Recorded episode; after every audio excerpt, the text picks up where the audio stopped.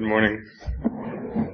Please turn with me into your Bibles to Romans chapter 5 verses 6 to 11. Romans 5, 6, 11.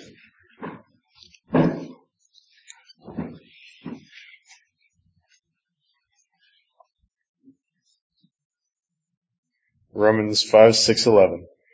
For while we were still weak, the right time Christ died for the ungodly. For one, for one will scarcely die for a righteous person, though perhaps for a good person one will dare even to die. But God shows his love for us in what while we were still sinners, Christ died for us. Since therefore we have now been justified by his blood, how much more shall we be saved by him from the wrath of God? For if while we were enemies we were reconciled to God by death of his Son, much more now that we are reconciled shall we be saved by his life. More than that, we also rejoice in God through our Lord Jesus Christ, through whom we have now received reconciliation.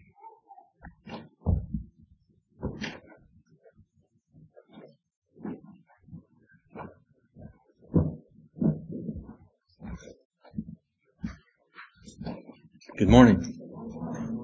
We ask for God's blessing on the reading and the preaching of His Word this morning. And I'd like to invite you to turn in your Bibles to John chapter 3. John chapter 3. When Abraham was 75 years old, he had a conversation with God.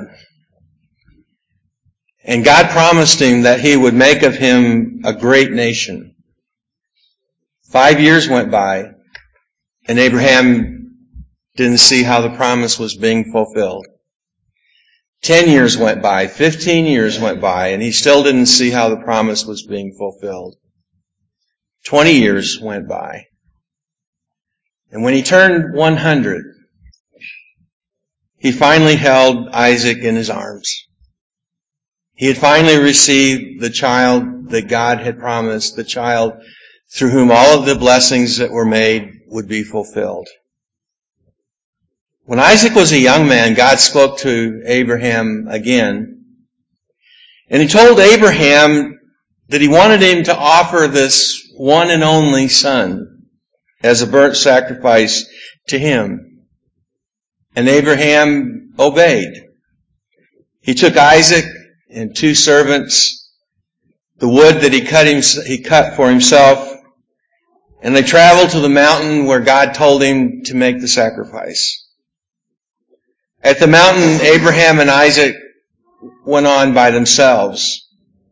And on the way, Isaac asked, what will we sacrifice?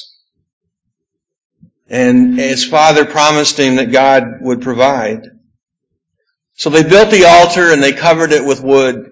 And then Abraham bound the son that he loved and laid him on the altar.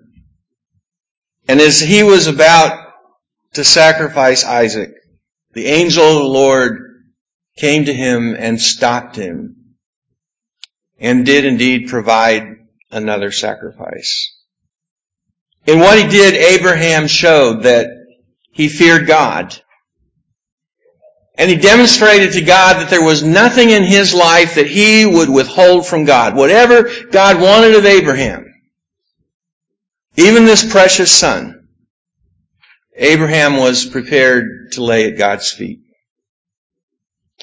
Well, the story concludes with Abraham receiving back his son and Abraham being blessed greatly for his faithfulness and his commitment to the Lord. When we read the story of Abraham in the book of Genesis, this is a turning point. This is an important moment in the life of Abraham and in his relationship with God. But it's important for another reason, and that reason is that it foreshadows what God himself would do later. It was God's desire to save men and women from their sins. To deal with their sin and to bring human beings back into the relationship with Him that He intended when He made them. And God's desire to do that was so great that He was willing to sacrifice His Son. To offer up His own Son's life in order to save human beings Jesus himself affirms that God would work out his plans in this way. In John chapter 3, we learn that a nighttime visitor to Jesus named Nicodemus comes to him because he's looking for the kingdom of God.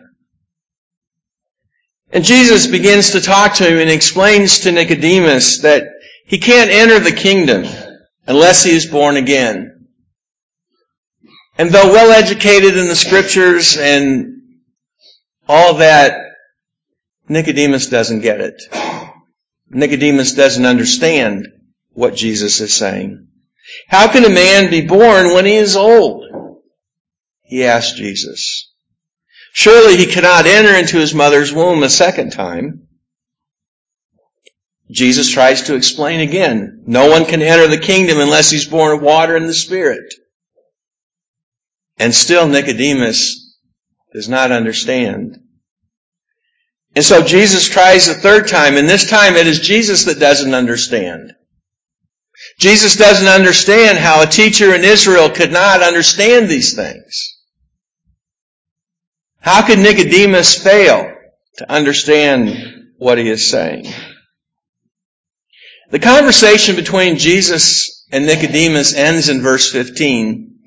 And students of John have debated a long time as to whether Jesus' thought continues to verse 21 or is this John reflecting on the conversation? And I don't know how to answer that question. I'm not sure that it's important because the passage is inspired by God. But it is an explanation of the conversation between Jesus and Nicodemus. And the explanation comes in words that we all know by heart. It comes in words that, that we love and cherish. It comes in the words of the gospel. And we all know the words of John 3 and verse 16. For God so loved the world that he gave his only son, that whoever believes in him should not perish, but have eternal life. First, Jesus explains God's motive for wanting to save the world. And the motive is really an amazing one. It's the motive of love. God so loved the world. He loved the world so much that he was going to do what had to be done to save the world. He would do that because it was never his desire that people would be lost, that anyone would be punished for eternity. Twice the New Testament, once in 1 Timothy and the second time in 2 Peter, the New Testament says that God is not willing that any should perish. That's not his desire. That's not what he wants. But that all should come to repentance. God wanted more for his creatures than eternal punishment. But men and women are going to experience eternal punishment because of their sin. Sin separates us from God. And God in His justice and His holiness and His righteousness could not simply overlook it. Could not ignore it.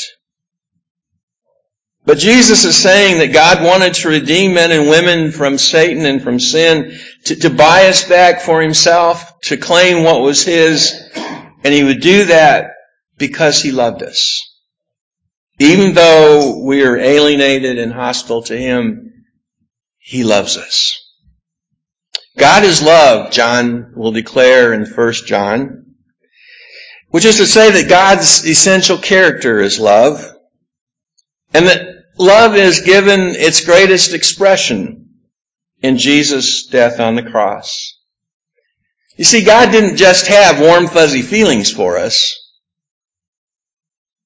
His love acted. His love did what needed to be done, and He accomplished His purpose of saving us. In His infinite wisdom and His infinite grace, God found a way to be just and holy and to be merciful and loving at the same time. And the way that worked out was through His own Son. Our sin demanded God's punishment. If he didn't punish sin, he wouldn't be holy or righteous. But he loves us, and he wants to have fellowship with us. And so to meet the demands of his holiness and his love, God condemned human sin. And he put it all on the back of his son. Out of love for us, he punished his own son. And Jesus took that punishment for our sins, and not just ours, but for the sins of the whole world.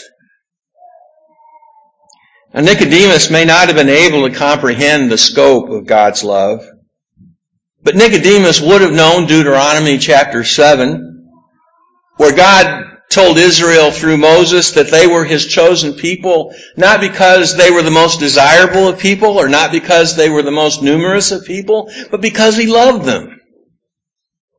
He chose them out of the love that he had for them. Nicodemus would have known the prophets who had told Israel that God loved her like a groom loves his bride, or as a parent loves its child. Nicodemus had enough understanding, enough upbringing in the scriptures to know that God loved his people. But if you look at John 3:16, Jesus doesn't tell Nicodemus that God so loved Israel. He tells him that God so loved the world. That the love that he had for Israel, the love that he had for his people through whom he worked out his purpose, was only part of the greater love that he had for the whole world. There is a song that we sing about Jesus, but we could very easily put God's name in.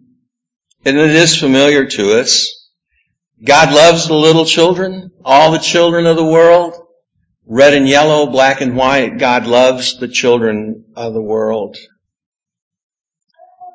When we wonder whether God loves us, when we wonder whether God loves the world, we don't have to search long and hard for an answer. We only have to look at Jesus. We only have to look at the cross and see God's love. No human being falls outside of God's love. Not you, not me, not the people down the street, not the people that live across town or across the globe. God demonstrates His love for us in this. While we were still sinners, Jesus died for us. God gave an incredible, indescribably precious gift. And so Jesus next explains the gift. You know, sometimes we, we see things that we want. There are things that we want to accomplish or we want to have. And we don't really ever get past sitting in our chair and rocking and thinking, wow, it is sure great to have that. And then not do anything and not have it. Well, God wasn't like that. He didn't sit back and just wish things were better between himself and the world that he created. He took the initiative. He took the first steps. Salvation is always His work and it always starts with Him. He acted first because we could not save ourselves. And in acting first, He gave. And He gave richly, and He gave lavishly, and He gave generously. He, he gave out of a love that is beyond our ability to comprehend. He gave His Son, His one and only Son, he sent that son into this world, into this hostile, hateful, alienated, lost world that had turned its back on him so long before. He clothed his son in human flesh, and for a time the son lived as one of us. He ate, he drank, he slept, he talked, he walked as one of us. And when that son was about 30 years old, he began his ministry and the Son called people back to the Father. Repent for the kingdom of heaven is at hand. Repent for a new day is beginning to dawn in which God will rule in people's hearts in a way that He has not ruled before.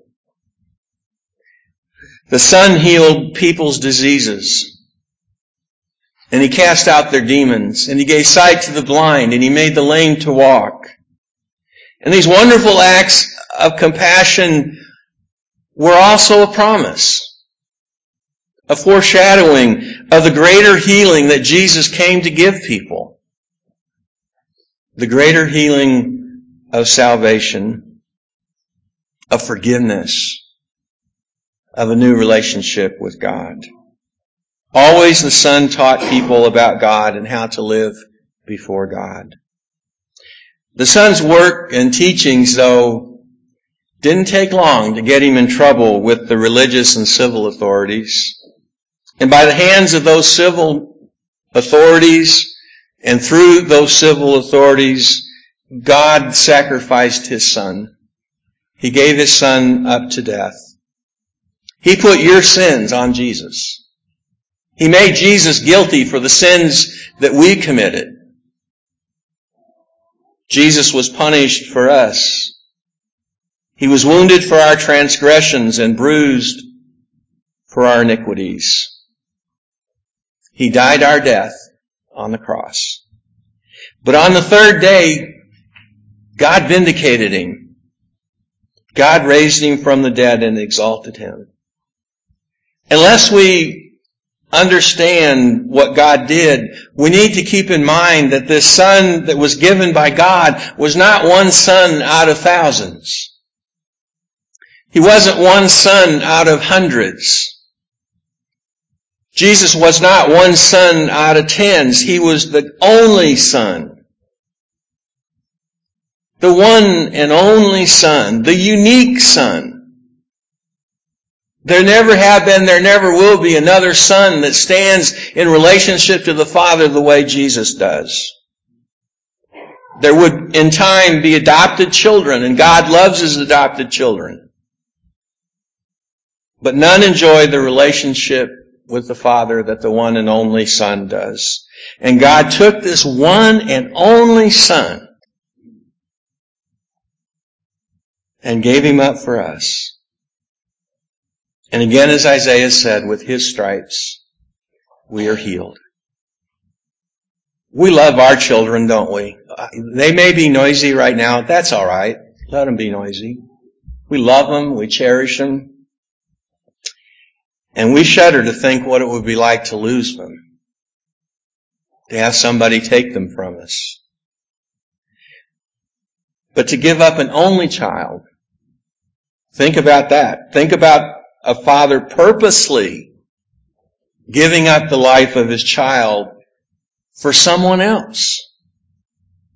For someone else who was evil and, and sinful and hateful and opposed to God. Giving up that child for such. But that's exactly what God did.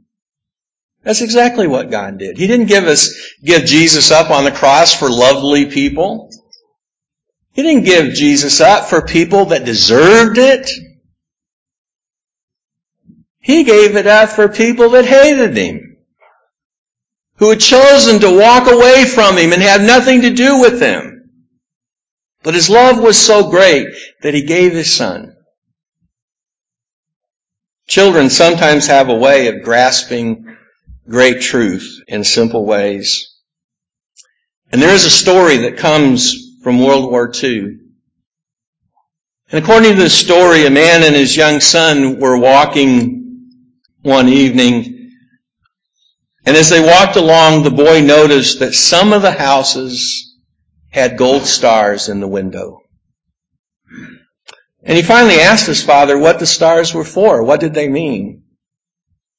And the father answered that they came from this terrible war.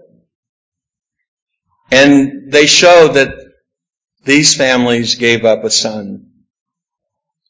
They walked along a little more and the boy looked up into the night sky and happened to see the evening star. And he said, Daddy, God must have given up a son too. and as the man who recorded that story concluded, that's right.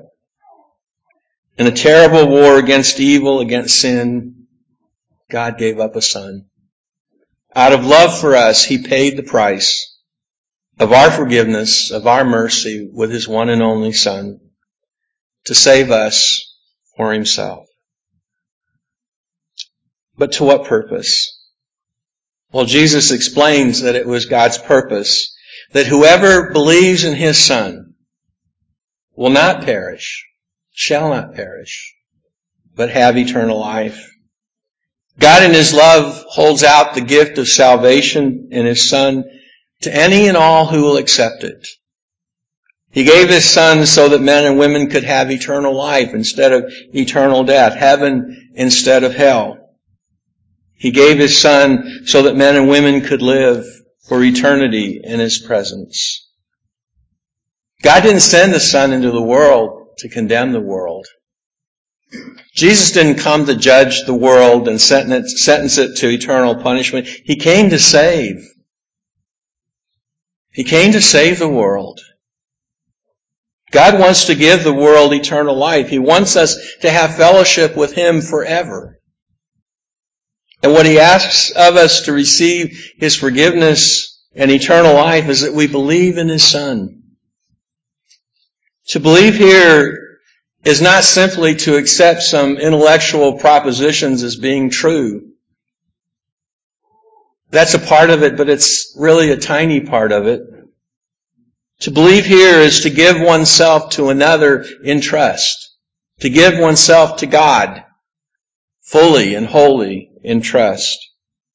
It is to entrust ourselves to God without holding anything back.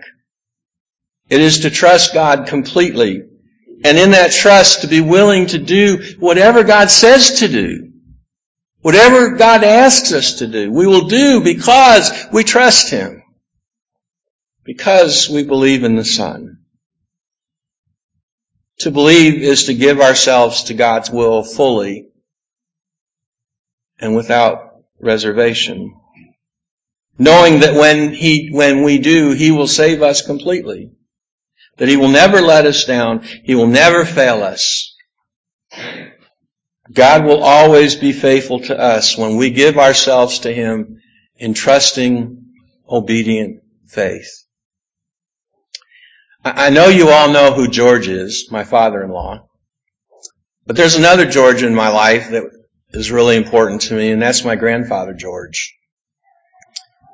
My grandfather had a best friend named Fred. They knew each other forever. More than 40 years. Friday night was either at Stewart's or at Paul's and it was cream sodas and 500 or canasta, whatever it was.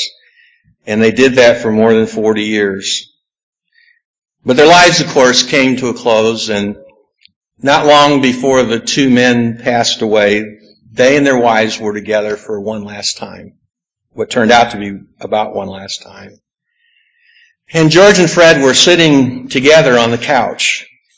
And Fred needed to get, a, get up, but he just had trouble standing. He had trouble with his balance.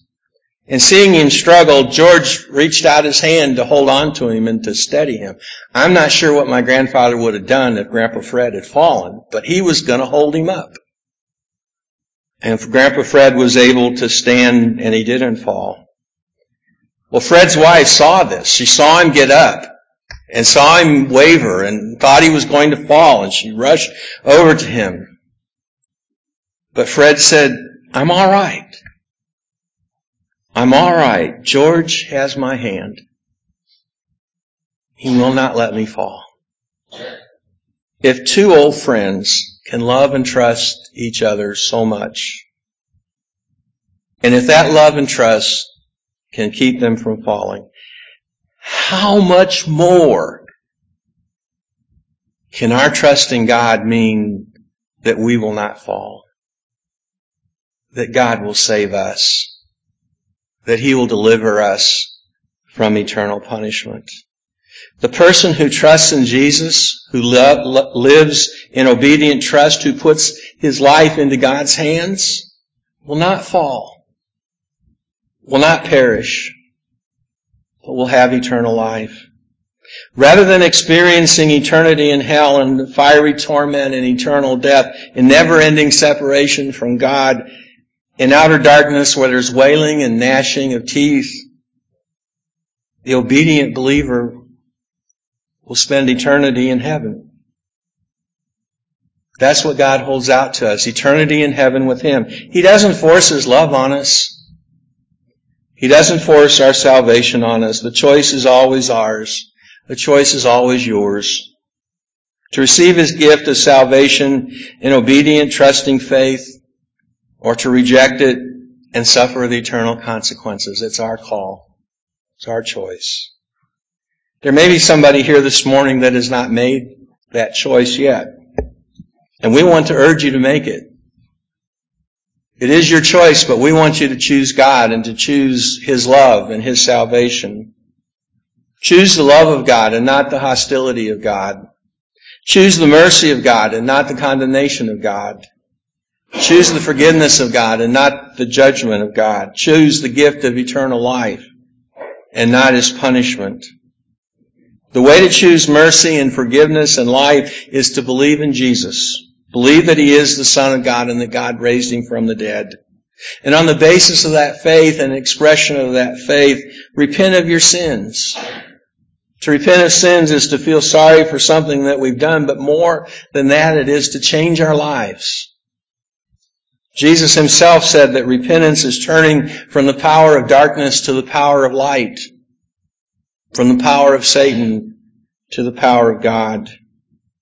As a further expression of your faith, confess that faith publicly before other people. Confess that Jesus is the Christ, the Son of God, and that God raised him from the dead. Confess that he is Lord of your life.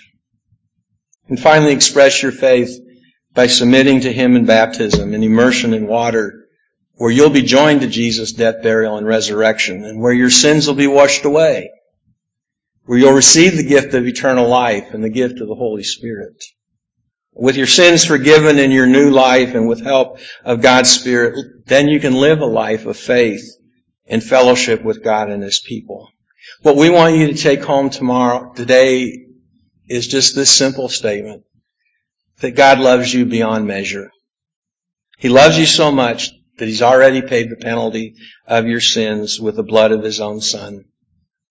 And we hope in faith and obedience that you'll receive that yourself, the gifts of His love. Or at the very, very least, you'll let us sit down with you and talk to you about these things in private, one on one. And brothers and sisters who may be sitting there thinking, wow, I've heard all of this before. You have. But we all need to be reminded of these things. We all need to be reminded of Jesus and what Jesus did for us. And if we've come to a place in our lives where we've stumbled, where sin and Satan are having a go at us, we need to remember that God loves us too. And that He wants to save us and that He will. He will forgive our sins if we will come to Him and ask. So we invite you to come. Whether it's to obey the gospel and receive salvation or to be restored to the Lord. Whatever your need is, won't you come while we stand and sing together?